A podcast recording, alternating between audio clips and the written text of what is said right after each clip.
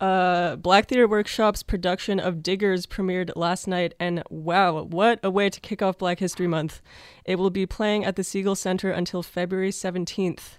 Um, on the air with us this morning, we've got the director, Pulga Muchochoma. Pulgo, uh, Pulga is a Toronto based dancer and choreographer from Mozambique. He's been working with the Toronto Dance Theatre since 2015. Um, Diggers is a play about three grave diggers working through a pandemic as their workload increases and their support from their community diminishes. And yeah, we've heard a lot about uh, hardship and essential work over the last few years, but seeing it play out through art and reliving all those emotions was it was like really not what I expected. It was really something else. Um, so Pulga, welcome to the show. Thank you very much for having me. Um, I'm catching you the morning after an energetic opening night. How are you feeling this morning? I feel exhausted. Yeah, I um, it was a it was an intense month of working, especially the play being very heavy uh, with the history of that that we you just spoke about. Yeah. I feel like now my whole energy just kind of like understanding what what it takes emotionally and mentally to just do that. So now I'm pretty much feeling it now. Right. Oh my god. Yeah. Um, but it was you must be also be feeling proud because that was a really uh, impressive production that you had yesterday as well. Thank you very much. I am I am very proud. I had a really really amazing team on my side, so I'm I'm grateful for that. Um, can you tell us a little bit about uh, yeah what this play is about? Um, this play is about sim- simple. This play is about uh, Ebola crisis in Sierra Leone. Uh, you know, it's pretty much about three uh, grave, uh, two grave diggers, Abdul and Solomon, who were working and uh, you know to support the uh, the the traditional ritual of burying bodies. But and then when the crisis got heavier, they Solomon's nephew Bai was um, sent not by his own choice, but he was sent to the graveyard to help and stay with his uncle. So at that moment, through the amount of death that was going on at the time, for a young child like Bai, young boy like Bai, to accept the fact that the reality now is about burying bodies and not not be able to go back to town, and the people in town pretty much denied them to come back to town. So I think that's pretty much the story behind this play, where like you feel like you are supporting this community, but at the end of the day, the community is, is not on your side. For sure. Mm-hmm. Um, and yeah, like you were saying, this is a play about essential workers during a pandemic. And a lot of those, a lot of the time, those doing the hardest jobs in our society are people of color. Um, can you talk a bit about why Black Theatre Workshop decided to make a play about essential workers? Huh, that's a great question. um, I think the reason why they decided to do this, to present this play, it's um, it's pretty much as a reminder. One of the things that I mentioned on my director's note was I wanted the people that come to watch this show to understand and to leave asking the question of what roles do we play as individuals when we have people that are doing essential work to support us, to give everything on in front of the line to support us. So I think the uh, Black Theatre Workshop pretty much wanted the audience to come down and experience that, and to leave out of the, the theater with that question of where do you where do you belong in society, and also for the essential workers to be heard and, and, and understand that there are people out there that still want this story to be told. Um, and I guess speaking of essential work, something that is like a, a fact of life is death, which is a major theme in the play, which took place in a mm. graveyard and during a pandemic. And we kind of saw the gruesome side of death management with, um, you know, body bags and descriptions of the piles of bodies. And um, there's many kinds of essential workers that we've heard of over the last few years, like grocery store staff, agriculture workers, nurses. So why did this play focus on gravediggers? Focus on the gravediggers because um, we all have to think about the people that we're trying to protect. Of course, we have we have nurses and grocery store workers, which we're thankful for them but we don't speak about the people that bury the bodies as much. Death is a thing that is happening.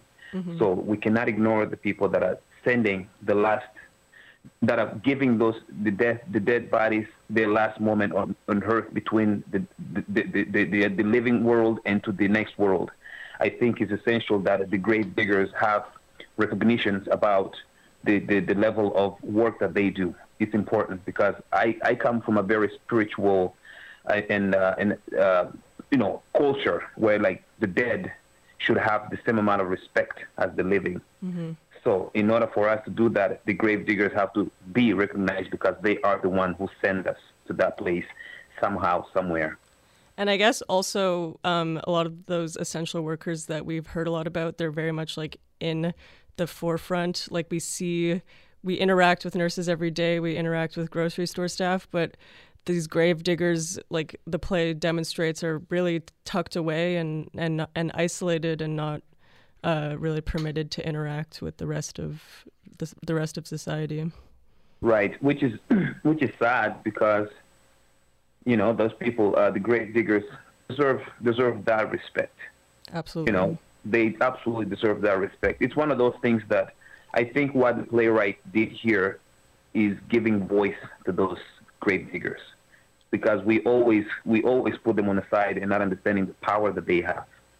You know, like even on the on the play, there's a character that plays Abdul uh, Chance plays Abdul, and Abdul says we put them down with dignity. You know, so that word to me is very powerful because we never think about burying bodies in the moment of crisis with that there's, there's a spirituality that comes with it. So it's a reminder. Mm-hmm. Mm-hmm. Yeah. Um, and you and I talked a little bit about this last night, but uh, you're a dancer, and this is the first play that you've directed. Um, how did you come to direct a play? Uh, how did I come about to? Uh, oh gosh, yes. um, uh, Donna Michelle Saint Bernard, the playwright, who is an amazing uh, playwright and also number one amazing human being. Um, she uh, written a few uh, plays for her uh, 54ology project that she's trying to write play about every single country in, in Africa. Um, so Donna Michelle have, uh, and I have collaborated before many, many times, and uh, most of the times I'm the one who does movement for her plays. Um, so this time she actually texted me one day. I was at home watching the Raptors game, and she texted me, and she's like, "Hey, Pulga, do you want to direct my play?" Simple as that. Uh, and then I said, uh, "Oh no, no, no! I don't think I can do it. I don't think I have enough to direct a play. I've never done that before." But and then you know the crazy part of me said, "Do it. You're gonna. Uh, there's nothing that you can lose from ex- learning this experience." So that was it. And between me and Donna Michelle, that moment, I realized, like, you know what? I'm gonna take a risk and trying to do something that I've never done before. And here I am in Montreal. Thank God. and um, is Donna, Donna Michelle is, is she based in Montreal or is she also Toronto? She's also Toronto-based uh, artist. Okay. And she, she, was also there at the show last night, which was even better because I wanted to, you know, um, share that moment with her uh, eye to eye. So I'm glad she came last night. Very cool. Mm-hmm. Um, and yeah, what do you, do you have any other projects that you're working on at the moment? At the moment, uh, I'm gonna go home to Toronto and take some time off. Okay. First of all, mm-hmm. uh, and then I'm gonna get back to the studio. I'm working on two uh, solos this year, uh, dance solos. I'm creating, I'm remounting my solo Mashkara. That uh, Mashkara means the mask. It's a solo that I create about the racism and, and culture differences between Africa and Canada and my personal experience. And then I'm also creating uh, another solo called Ngoma, which means drum. And my, the idea of drum is pretty much trying to dance and improvise to every single beat of a music, pretty much. So I have a lot of stuff going on, and I'm also creating a trio on three girls in Toronto that uh, that I worked with in the past week. So a lot of stuff on the line. So that's pretty much what I'm focused on. Yeah, sounds like you're pretty busy. And you mentioned that you're going back to Toronto this morning and you have to catch a flight. So I'll let you get to that. Good luck getting to the airport. And thank you so much for joining us on the show this morning. It's been a pleasure. Thank you so much. I appreciate it.